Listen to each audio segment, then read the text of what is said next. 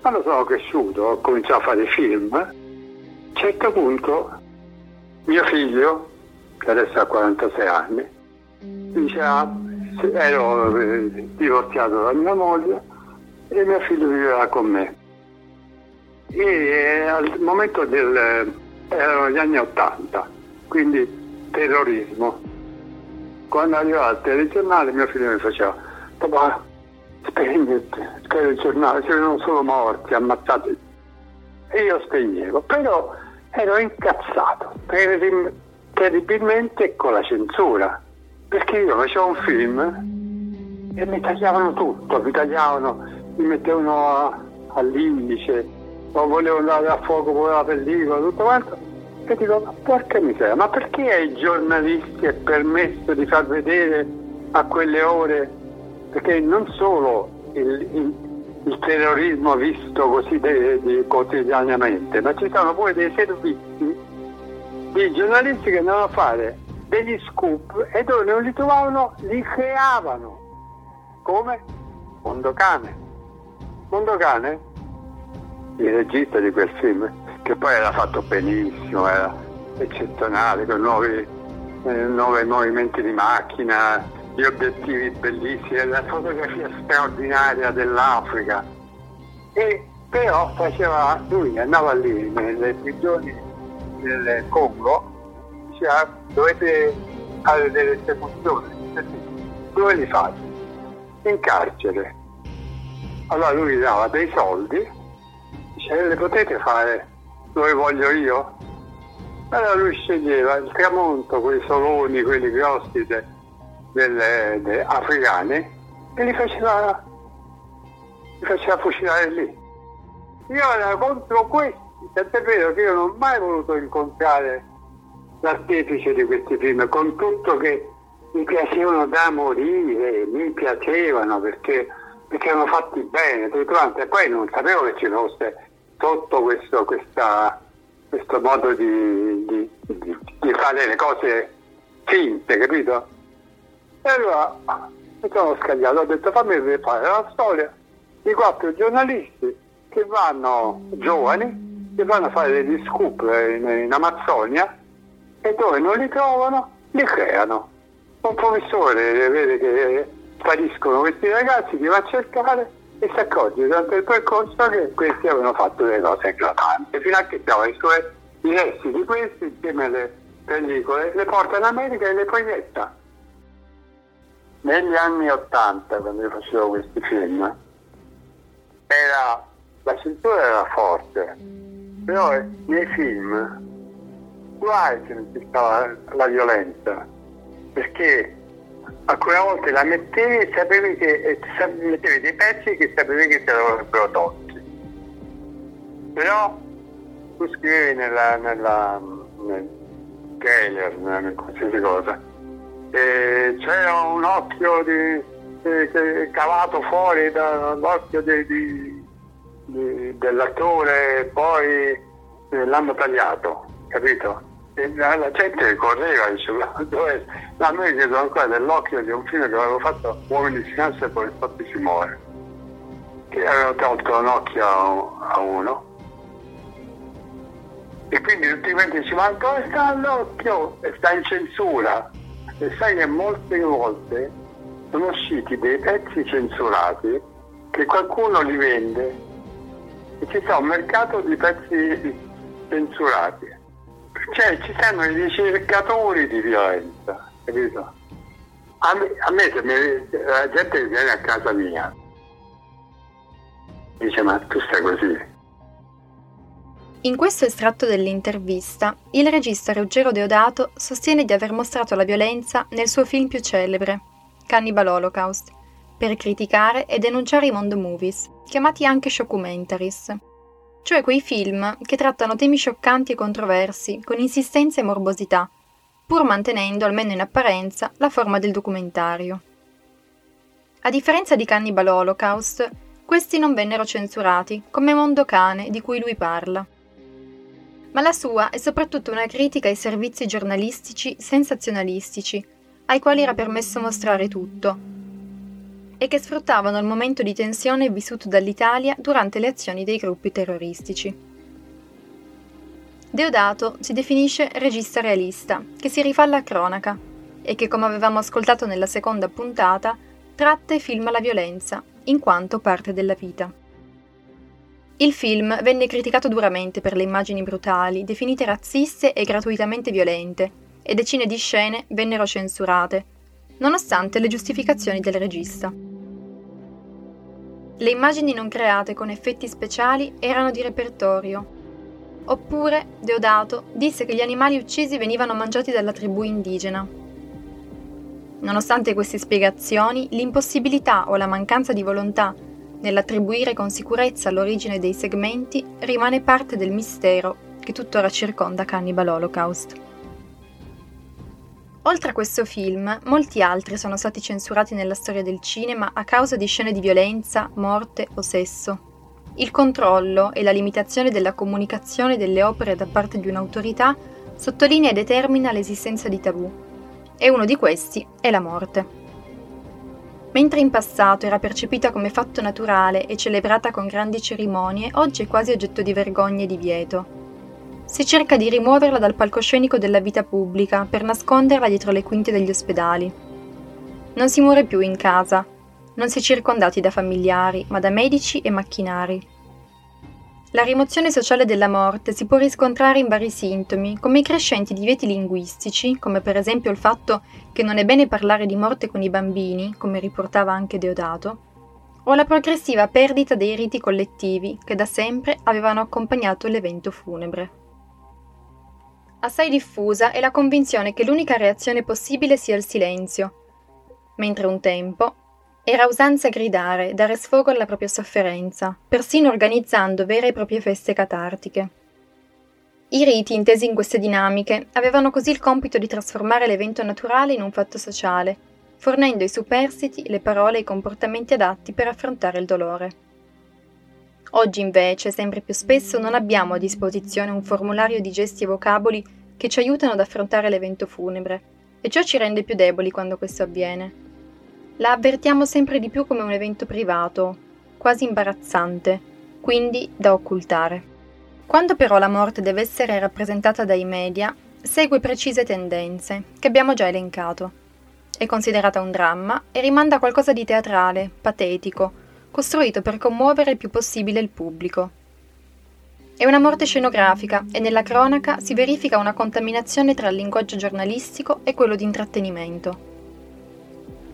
E in questo risiede un'incoerenza, perché è come se instaurassimo un atteggiamento di tipo schizofrenico, la temiamo e la desideriamo allo stesso tempo.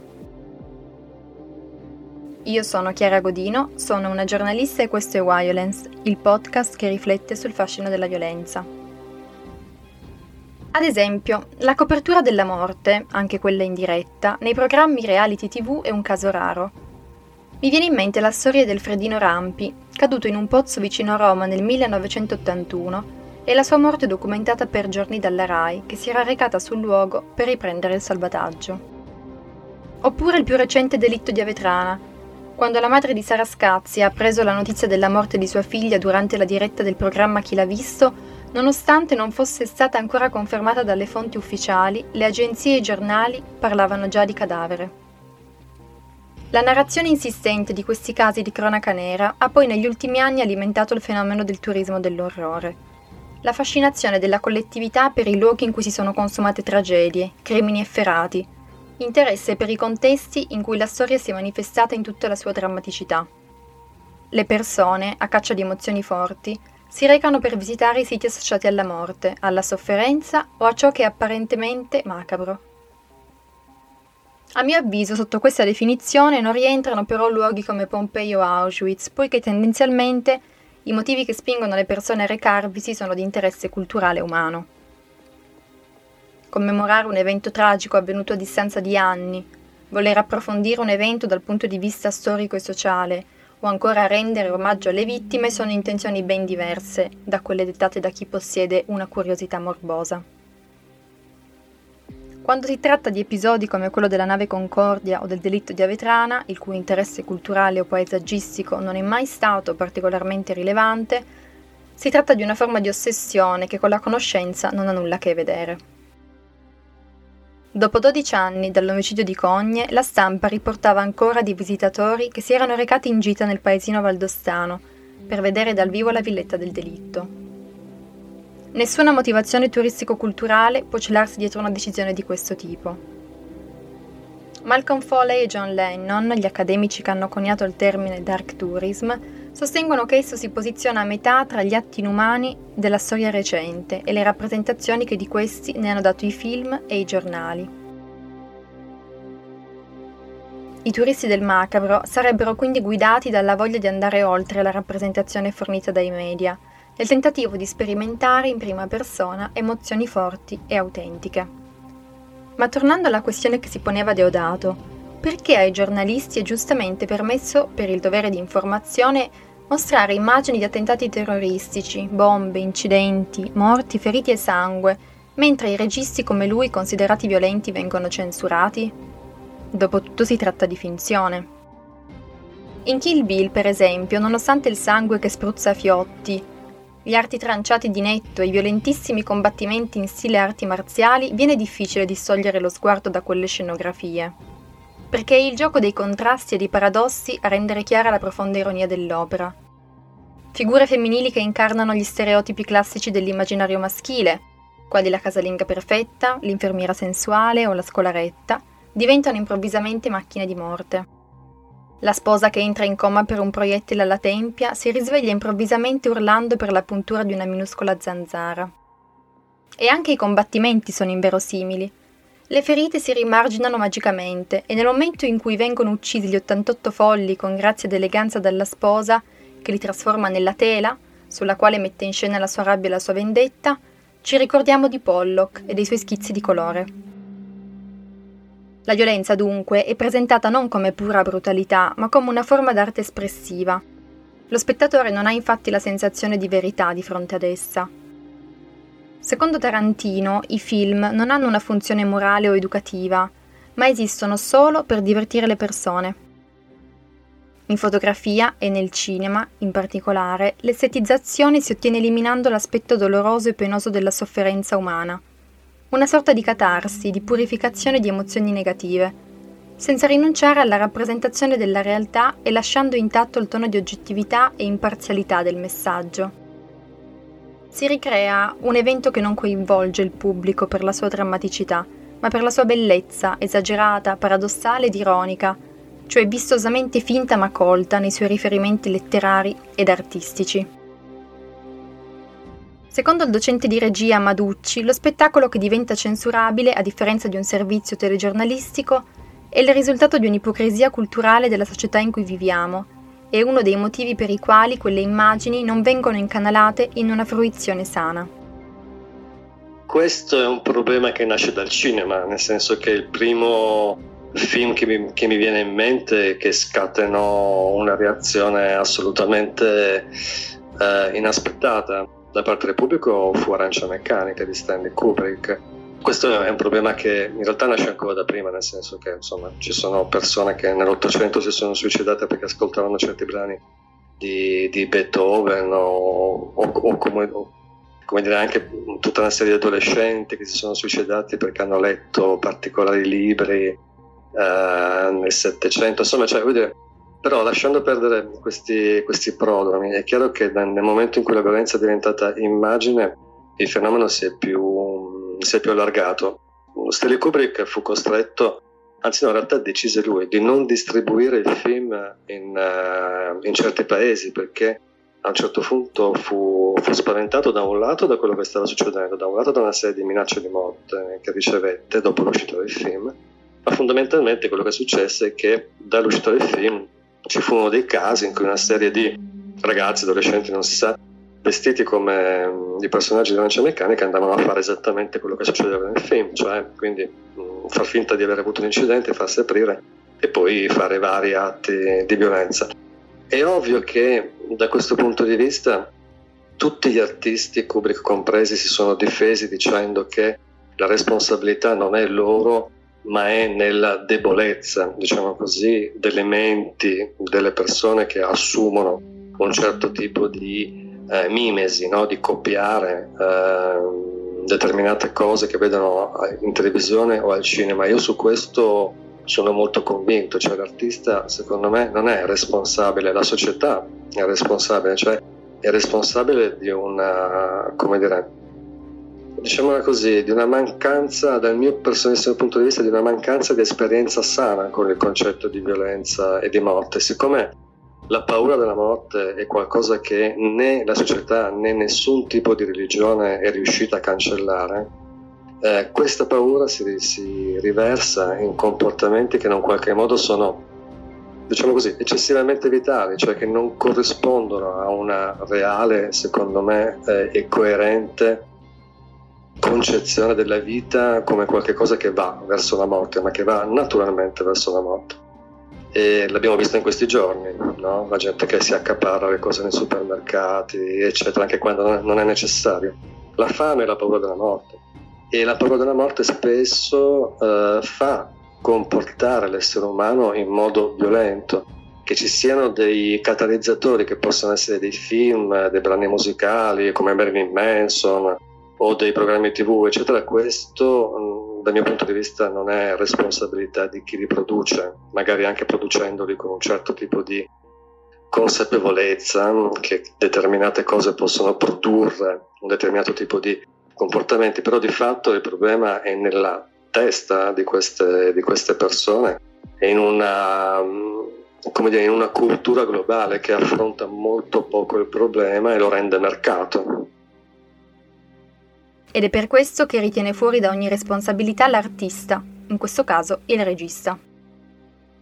Il telegiornale si può permettere il lusso di trasmettere quelle immagini per il dovere dell'informazione, in realtà non fa altro che alimentare un mercato che è un mercato spettacolare.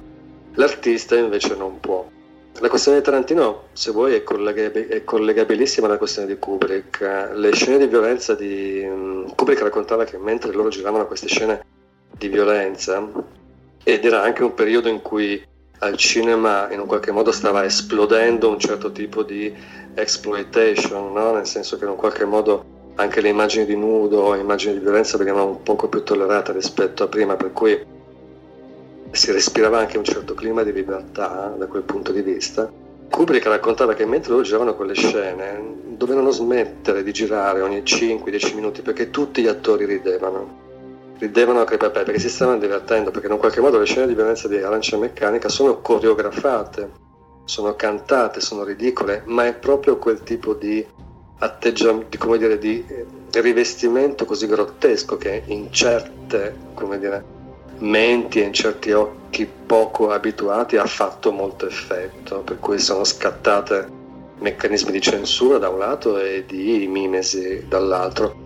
Il discorso di Tarantino è lo stesso, si tratta assolutamente di qualcosa di finto, è chiaro che tutte le scene di combattimento con le spade di Kill Bill sono ridicole, sono ridicole come tutti i film giapponesi a cui fa, a cui fa riferimento, quello è puro teatro, è pura coreografia messa in immagini con un gusto ovviamente splatter, eh, dove c'è molto sangue, il cosiddetto grand guignol no, della cultura francese, però di fatto in questo momento in cui complet- è così difficile distinguere lo spettacolo dalla realtà, lo spettacolo diventa censurabile, mentre invece la realtà, che diventa sempre più spettacolo, deve essere vista così come la tv e internet anche molto decidono che noi dobbiamo vederla. E questo è la, la, il problema di fondo. Poi in definitiva la, la mancanza di differenza tra spettacolo e realtà. Un altro tipo di accusa e di responsabilità è quella mossa nei confronti dei videogiochi. Dopo l'attacco alle due moschee di Christchurch in Nuova Zelanda, si sono creati diversi dibattiti intorno al tema dell'influenza dei videogiochi violenti. Come ricorderete, il terrorista aveva trasmesso in diretta il massacro da una telecamera sul casco. Il posizionamento di questa ha conferito al filmato l'aspetto preciso di uno stile di videogioco in cui l'arma si trova al centro dello schermo. La scelta estetica del tiratore probabilmente ha aiutato il filmato a diffondersi viralmente tra un pubblico giovane.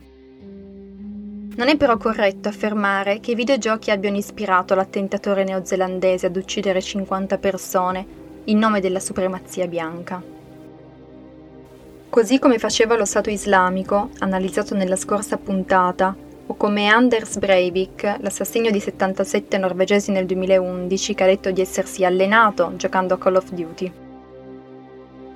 Incolpare i videogiochi distrae dalle questioni più ampie.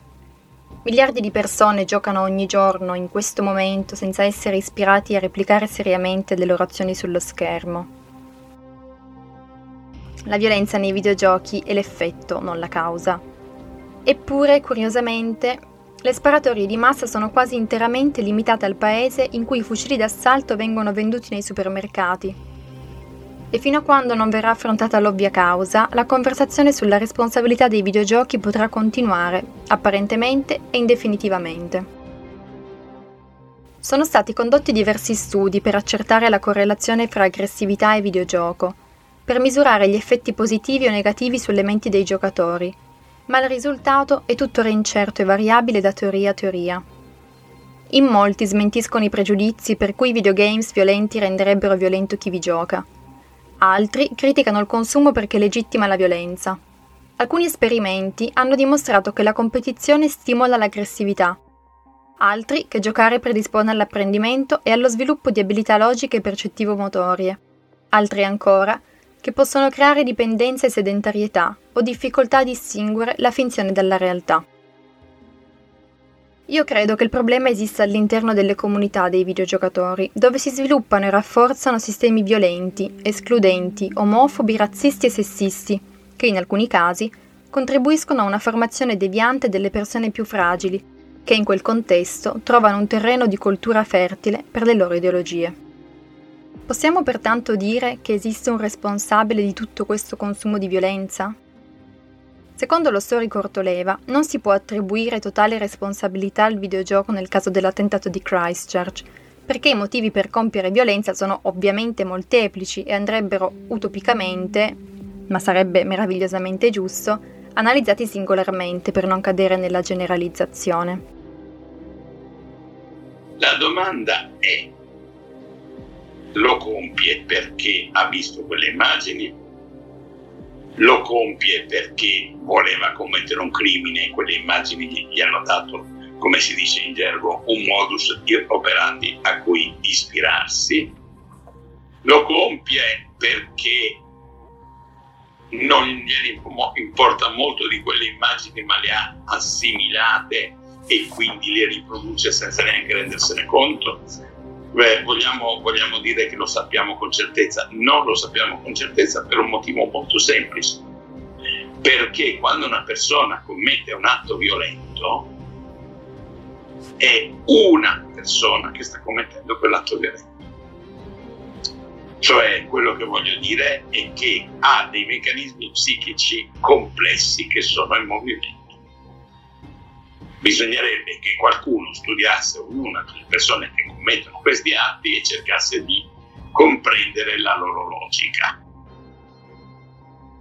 E se i fruitori di violenza sono minorenni? Nell'intervista della scorsa puntata con il PM Antonio San Germano avevamo riflettuto sul ruolo dei genitori e sui loro diritti verso i figli, soprattutto se questi sono appunto minori. Le immagini violente che si trovano sul web, anche sul dark web, sono spesso di facile fruizione ed è pertanto doveroso aspettarsi che le responsabilità vengano prese dagli adulti. L'iPhone, cioè questo oggetto che io in questo momento tengo in mano per poter eh, parlare con lei, è un appendice esistenziale dei nostri figli, dei minori, insomma dei soggetti minorenni e comunque dei nativi digitali e non scavare in quell'oggetto significa non vedere la mente e forse l'anima del proprio figlio. Questo non significa diventare dei cyber spioni, ma adempiere fino in fondo al proprio ulus genitoriale, e non è soltanto legame biologico, biologico ma assunzione di una specifica responsabilità morale e giuridica. Quel cellulare rispecchia tutto il comportamento psicologico e materiale di un minore, in particolare quando è piccolo, 12-13 anni. Ignorarlo o nascondersi dietro il rispetto ipocrita, lassista, permissivista della privacy è un atto di grave irresponsabilità, suscettibile in astratto, sul piano puramente procedurale, di essere riguardato ai sensi degli articoli 333 e seguenti del codice civile cioè se un bimbo, un minore, un ragazzino ha decine di immagini pedopornografiche sul cellulare, video gore e video concernenti il criminale Hitler o Mussolini, eh, ripresi attraverso fotomontaggi nel compimento di atti sessuali, cose del genere, piuttosto di Bin Laden, forse un genitore si deve un attimino interrogare, più che giustificare, focalizzando meglio quei doveri di vigilanza non occhiuta, non autoritaria, ma pedagogica, responsabilizzante che deve esercitare nei confronti dei propri figli. Non è assolutamente vero che sono così difficilmente accessibili, c'è una fruizione direi quasi di massa, poi ci sono vari livelli di dark web eh, o di deep web meglio ancora, in cui si può accedere, pare che sia oltre il 60% del web ordinariamente navigabile, quelli di deep web, in cui si può accedere veramente a contesti anche live, questa è una mera ipotesi, in cui cioè un visitatore, uno spettatore interagisce in diretta, da remoto ovviamente, eh, con, eh, con delle, dei, dei, soggetti che praticano violenza su minori. Questa però è un'ipotesi. Stando ai dati di fatto, cioè a quello che quotidianamente sono costretto a vedere nelle mie indagini, vi posso assicurare che è un fenomeno massiccio, orribile e coinvolge bambini molto piccoli. Non penso che tutti i minori che accedono a questi siti e che entrano in possesso di queste di queste immagini siano dei grandi navigatori esperti nel web, dei genietti eh, precoci. Sono persone, sono nativi digitali che hanno una confidenza induttiva, eh, come dire, naturale ormai con eh, i mezzi e strumenti informatici, ma insomma qualcuno francamente è molto bravo, altri normali, queste foto circolano, questi video circolano. Questo ci fa molto riflettere sulla genitorialità, eh, e su quello che è diventata la nostra, la nostra società. Avete ascoltato Violence, il podcast che riflette sul fascino della violenza.